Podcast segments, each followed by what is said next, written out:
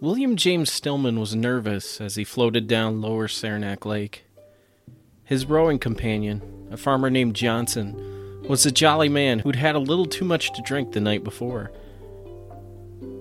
He had broken into song, and sang with such great force he was making the boat rock back and forth. The lily pad swayed violently, like a nervous hand holding a cup of coffee. The cattails and the reed grass shook, as if by the hands of a child. Stillman feared his ferryman, and his antics, as he wasn't a great swimmer, and when he could bear the man's antics no longer, lifted his oar over Mister Johnson's head and threatened to beat him with it, lest he cease. The remainder of Stillman's journey to what is known today as Follensby Pond was uneventful. He was an artist by trade, and a skilled woodsman. He had made numerous trips to the Adirondacks to find inspiration for his paintings, and often lodged with Mister Johnson. Later he would publish America's first art magazine, The Crayon, and it was the magazine that led him to Cambridge, Massachusetts, in search of funding and subscriptions. It was there that Stillman met James Russell Lowell, a poet, and their friendship morphed into a long excursion into the Adirondack wilderness. In the summer of eighteen fifty-eight, Stillman led a group of nine other intellectuals to Follensby Pond. There were poets and doctors, two scientists, lawyers, and a writer. All of them approached the world differently, but they respected the beauty nature offered and how easily it could be romanticized. They called it the Philosopher's Camp. The ten-member party built rough structures that would be their home for a month, and they took in all nature had to offer. They hunted, fished, trapped, canoed, and hiked, and it had an influence on each of their trades. Stillman painted one of his most well-known works from the shores of the pond, called The Philosopher's Camp in the Adirondacks.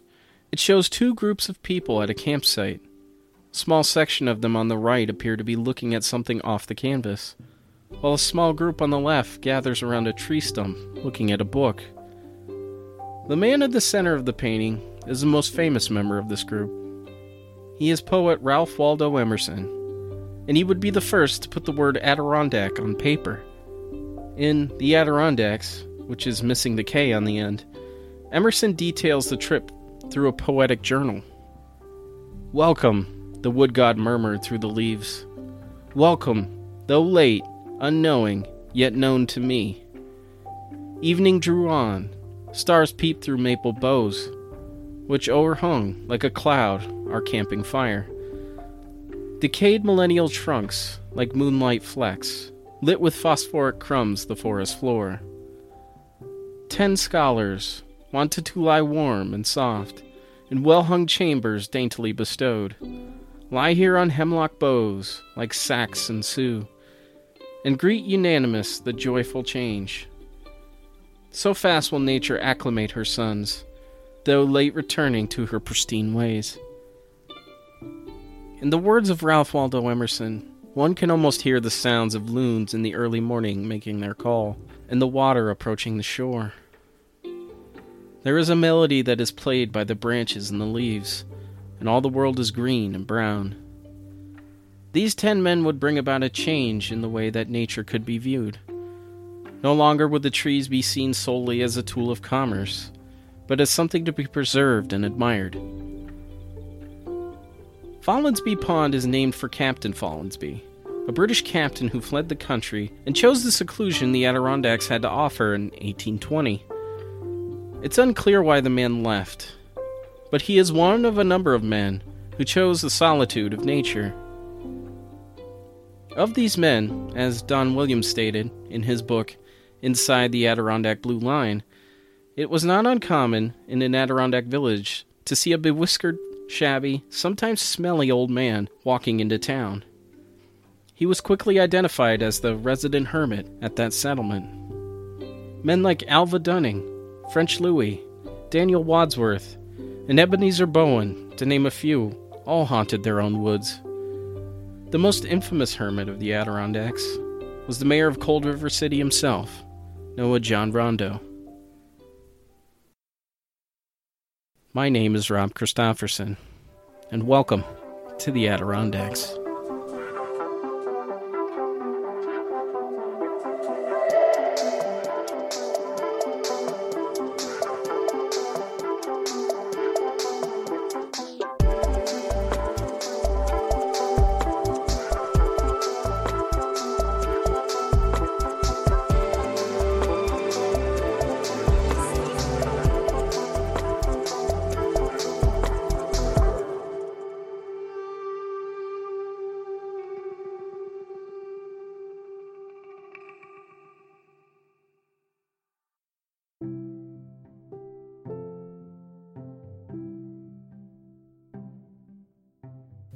The Northville Lake Placid Trail winds through one hundred thirty-eight miles of the Adirondack wilderness.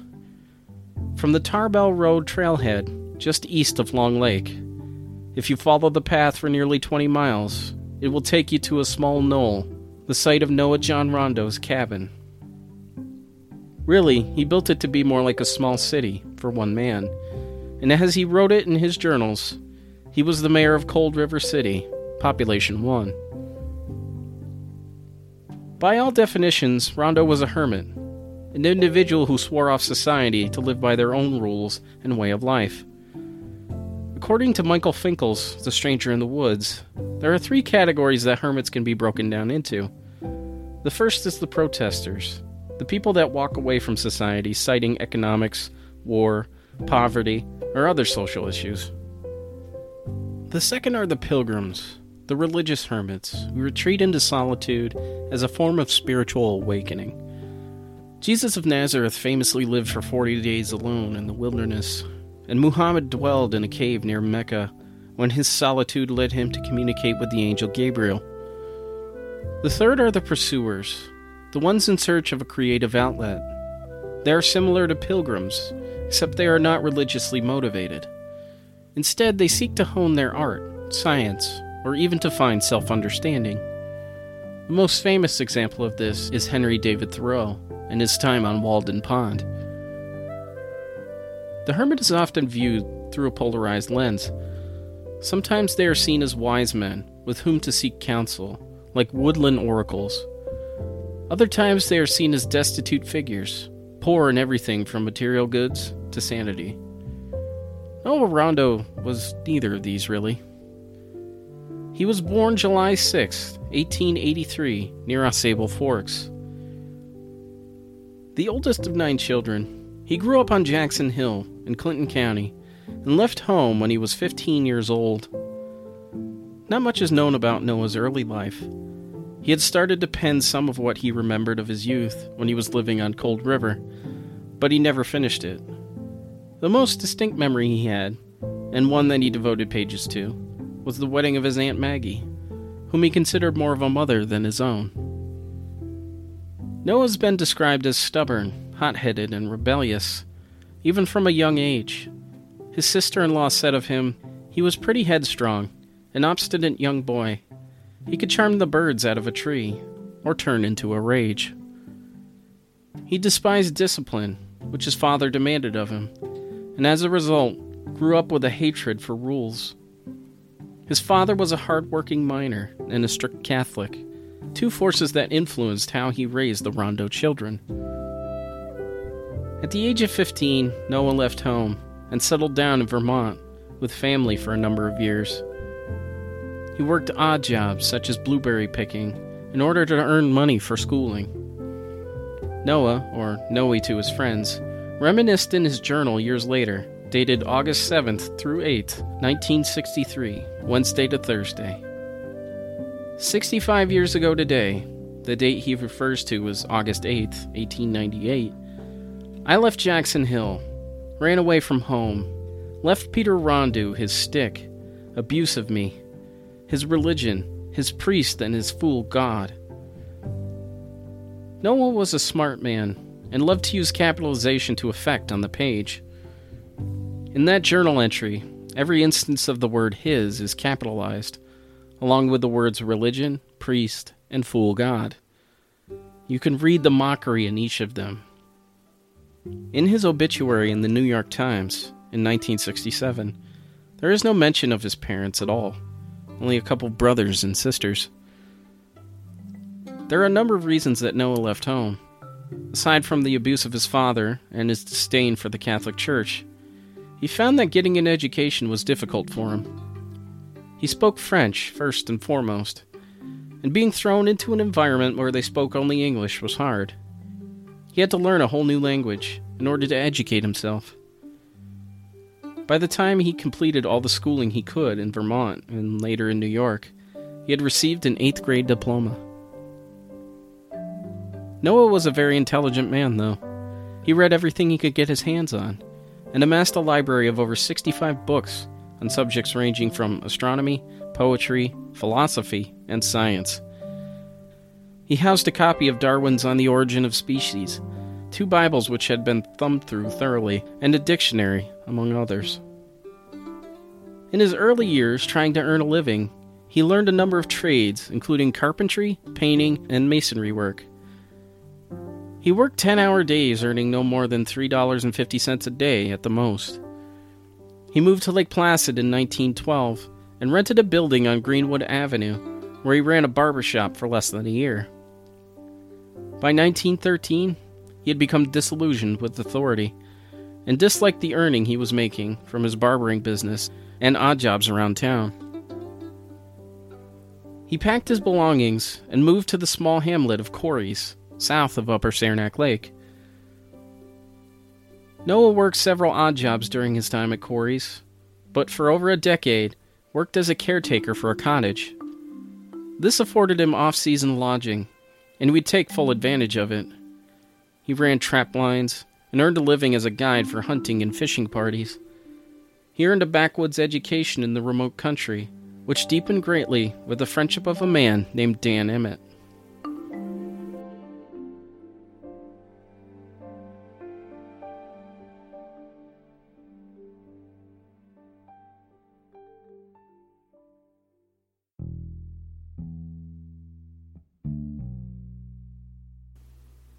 He was known as Indian Dan to the local residents of Corey's and the surrounding towns, and had the ancestry to prove it. Part Frenchman and part Native American, he was a skilled woodsman by trade and a master craftsman. He hunted with his own bow and arrows, made baskets from sweetgrass, and canoes from birch bark. He made a living selling these items to tourists and acting as a trapper and hunting guide. Noah would refine his skills in the woods under Dan's tutelage.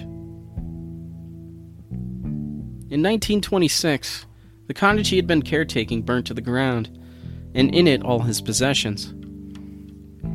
According to Dit Ditmar, a lifelong friend of Noah's, this event was seen as the final straw that led him to a life on the Cold River. He lost a camera and a typewriter, which he hoped to use to write books about woodcraft. In nineteen twenty-eight, his guide license was revoked, sending him further and further into the forest, and during his time at Cold River City, would run afoul of the Conservation Commission numerous times. He was arrested twice for game law violations in the early twenties, and once spent three days in jail on second-degree assault charges in connection with a shot he allegedly took at game protector Earl A. Vosburgh. There was no trial, however, and Noah went free, unscathed, as he usually did. On November twenty-third, nineteen twenty-six, Noah was again tried for game violations, stemming from a deer carcass that was devoid of sex organs. Noah used the trial as an opportunity to publicly state that Vosburgh was unfairly targeting him. The six-member jury took fifteen minutes to deliberate. Not guilty. Years later, when asked why he retreated into the wilderness, he related to Billy Berger, a reporter with the Adirondack Record, Elizabethtown Post, "I hate big business because of its unfairness. A person's opinions are the result of his whole lifetime's experience. I was a Frenchman and went to school very little and was handicapped. I had to learn the English language and was pretty much as you would be if you were thrown into a Chinese school. By the time I was fifteen, I wanted to see with my own eyes and think with my own mind. At that age, it was a stern fight, and I won. They kept after me, and for ten years, it was quite a transition. I became absolutely an overcomer. I didn't join any church, but went to a Protestant church steadily. For a period of seven years, I went to a Methodist church in Lake Placid, oftener than the minister. I read the Bible more than any man of my class I ever knew. What I wanted above all was a first-class education. From the time I was fifteen until I was thirty-three, I sweat for an education and didn't get it. Because I wanted it, I got more than the average out of my school days. I went back to school after eleven years, for a term, and made a grade a day for three days, and finished eighth grade at the end of the term. I barbered at night in Upper J and went to school in daytime.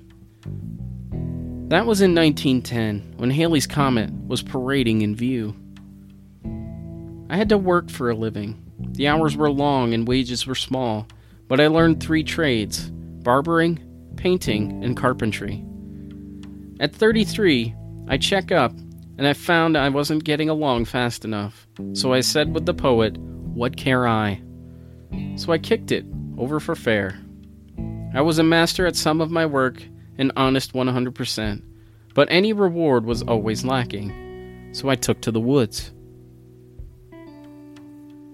Noah went deeper and deeper into the Adirondack wilderness, until he found his new home on the Cold River flow.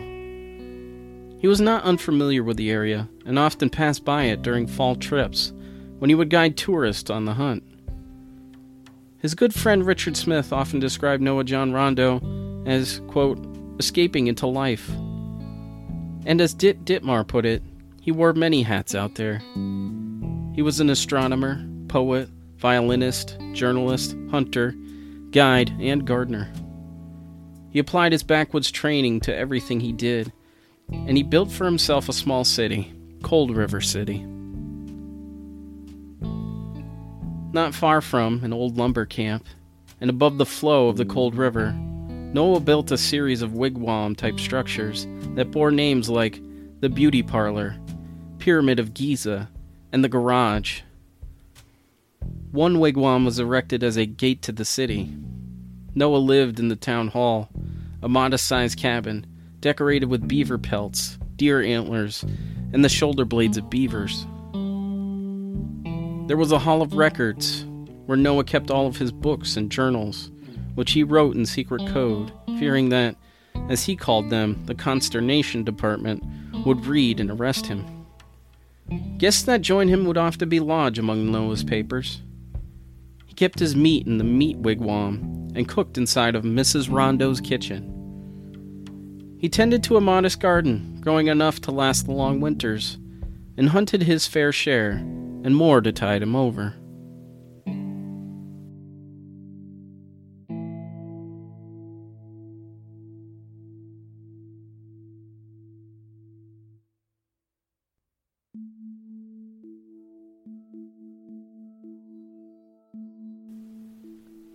Around Lake Placid, his legend grew. Richard Smith recalled, along with his friend Tony Ockey, that the local barbers had stories of a man they called the Indian, who would venture into town from time to time, with a beard as untamed as the Adirondack wilderness. Smith didn't know if these stories were true, but as one day would have it, Tony Ockey was at a barber shop in Lake Placid, the site of Noah's former shop itself. The owner urged their patrons, "Watch this." He dropped a single penny near the entryway, and as he passed, Noah picked the penny up. "Oh, that old Indian head. It's been there all day. What's the use of bending to pick up an old penny?" Noah replied, "Oh no. It just so happens that ninety-nine more of them make up a dollar." In the summer of nineteen thirty-four, following the barbershop incident, Richard Smith and Tony Ockey planned to hike the Northville Lake Placid Trail. They would bring along their own homemade bows, with arrows fashioned from cattails, with nails on the ends of them. They agreed to seek out the hermit, and packed for a few days' journey. They hiked down the trail to Wanika Falls, and into the deep forest. They passed the Sawtooth Mountains, and went further on to the Cold River. This was a leisurely hike of the trail, the two men would stop and shoot their arrows into the trees and snack on chocolate and raisins. They stumbled upon an old cache and dined on sardines and stale donuts that had been nibbled on by mice. At seven p.m. that night, the two were making camp. Tony had gone off to look for wood to build a fire when he heard the thwap of an axe against wood. Could it be the hermit?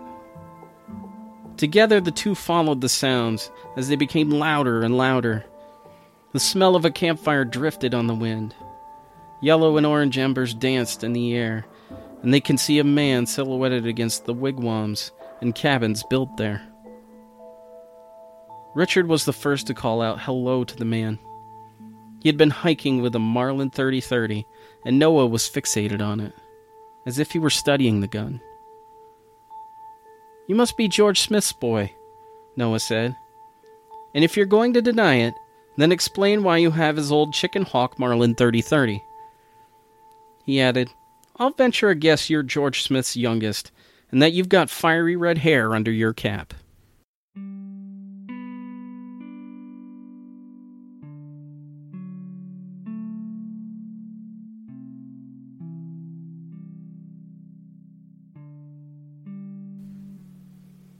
From that moment, a lifelong friendship was forged. Noah would spend his final years at Richard Smith's camp, but Noah would make numerous friendships over the years. Here's a short clip of Dit Ditmar fondly remembering his friend Noah John Rondeau. "A lot to your life when he was such a character, because he would come out of the woods, right? And he'd go to the conventions, and they would, they would. He, they would present him like the mountain man of the Adirondacks, and I think he kind of liked that publicity, don't you? Yeah, they took him to the sportsman shows. Yeah. I think that's what you were talking yeah, about. Yeah, the shows. He always did come out once for a month, every mu- every year, uh, to visit his nephew, and, and stayed in Black Brook. And uh, then he would go on back in. But uh, in nineteen fifty, we had a, a terrific blowdown. And uh, it just so happened, it was, I think, October the thirtieth, and it just so happened that was the day that Noah decided he was going to come out for the month.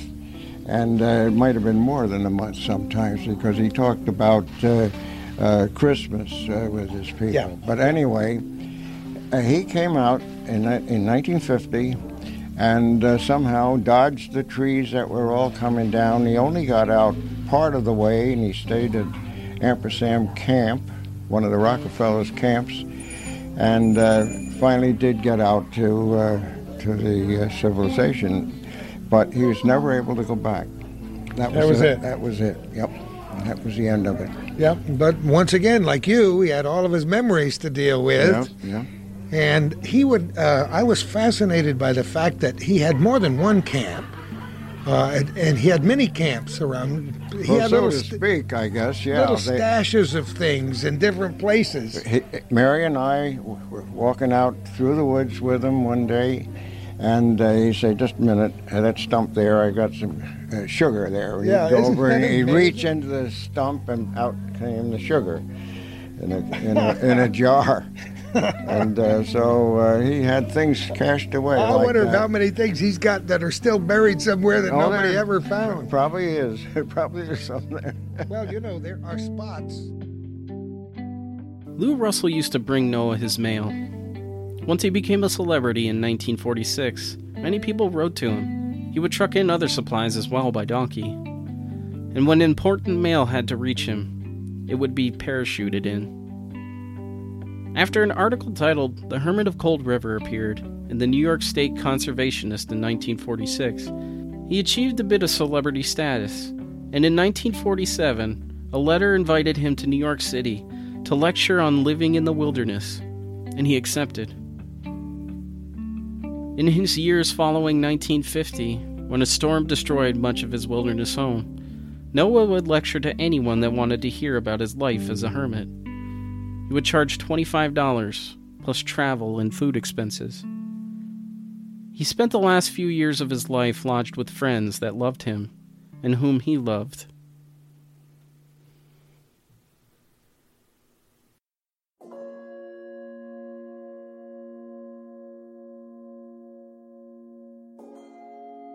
What drives some men and women to the woods to slough off life in favor of simple woodland life?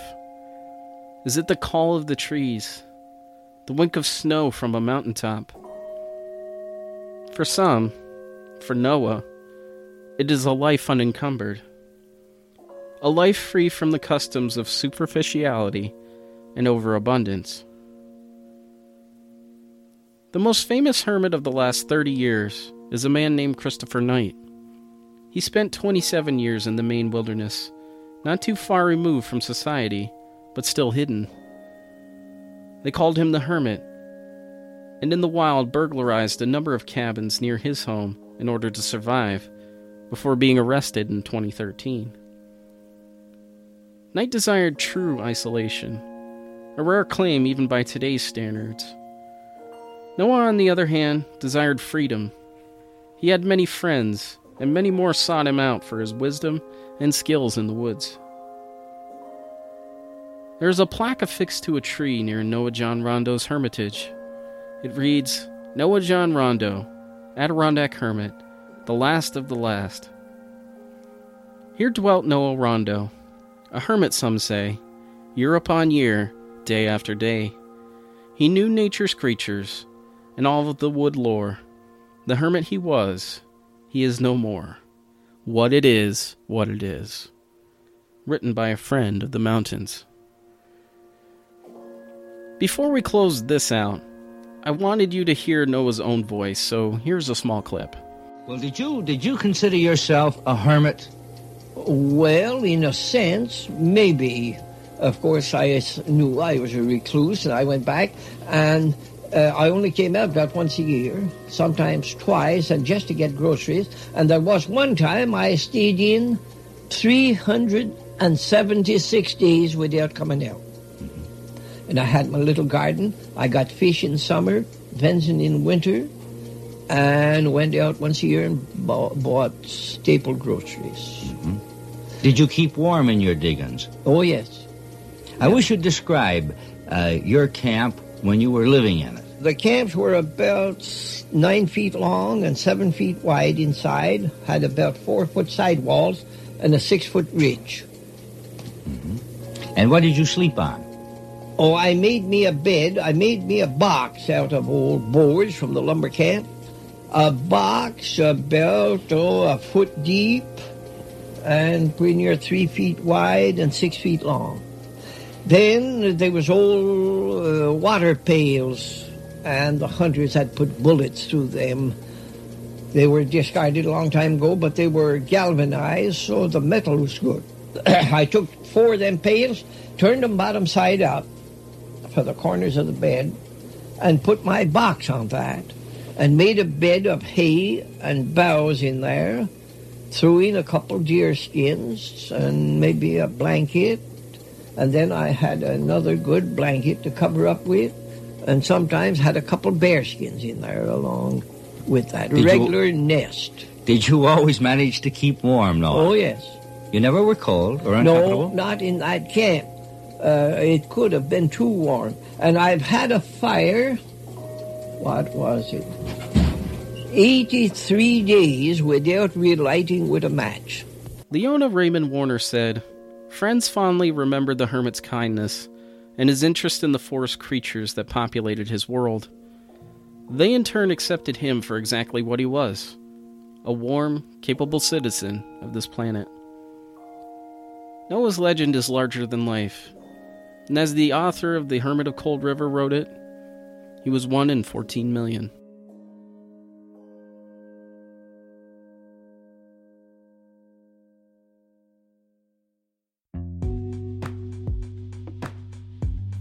This episode was written and researched by me, with research assistance from my friend Taylor, at Blue Box U F O on Twitter. He is the co-host of the Podcastica, which is a Doctor Who podcast, and the If Memory Serves podcast, whom he co-hosts with his brother. Both are great pods, and I highly recommend you check them out.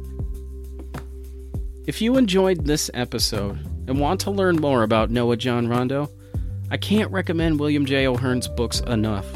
He did extensive interviews with many of those who knew Noah, and even visited his old stomping grounds. I will link all of his Noah-specific books in the show notes. If you'd like to support the show, please consider leaving us a rating and review on Apple Podcasts. Another way you can help is by becoming a patron. Patrons receive bonus audio and early access to the episodes when available. Head on over to patreon.com slash OurStrangeSkies or Our Strange Skies dot com now to become a patron. And while you're at our website, you can find show notes for the episodes, as well as links to our TeePublic store and blog. Our theme song is composed by Big Cats, with additional music from Blue Dot Sessions. And our logo and web design is by the great Desdemona. We're going to close this out with a special song courtesy of Doug Irving. It's called Noah John Rondeau, and it's from the album At Adirondack Suite. It's a wonderful song from a wonderful album. Doug graciously sent me four of his C Ds, and all of them are wonderful. Uh, thank you again, Doug, for doing that. Uh, my absolute favorite is an album called Fire Towers and Shanties. Their songs are fantastic, and they do a great job of capturing rural life of the Adirondacks, so check out his C Ds.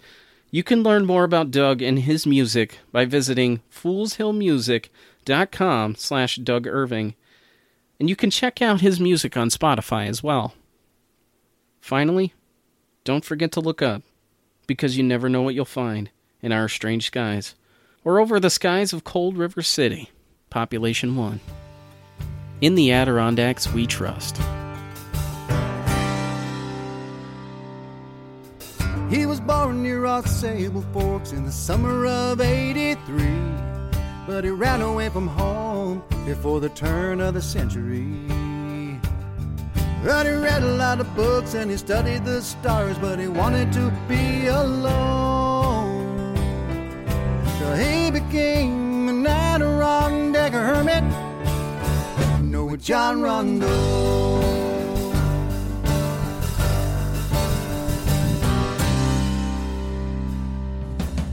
He never thought of himself as a hermit, just a fiercely private man.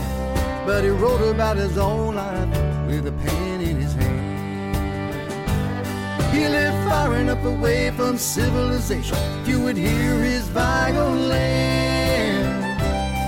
but he played for the creatures in the forest and occasional human, Noah John Rondeau.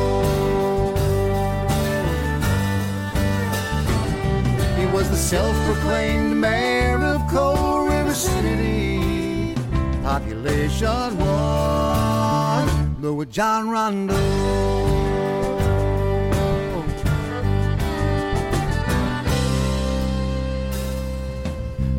Was his name, and he never would complain. Goes living off the land made him happy. Stubborn in his ways right until his final days in the hollow, Noah John Rondeau.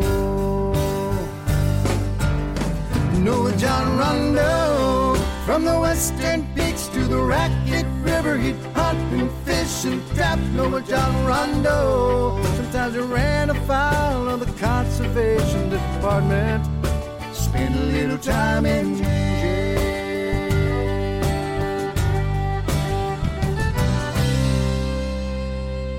Well, they flew him to a show in New York City in the fall of forty-seven, where he showed everyone how he lived up in the mountains. At the age of eighty-four, Noah John passed away. They say he died of a natural cause. By then, most people around the country knew about the legend he was. He looked a lot like Santa Claus, Noah John Rondeau. Noah John Rondeau. Noah John Rondeau.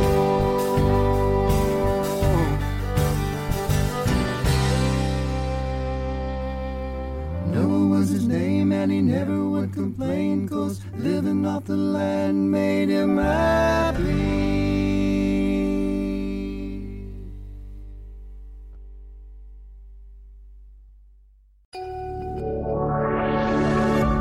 Duvid Media.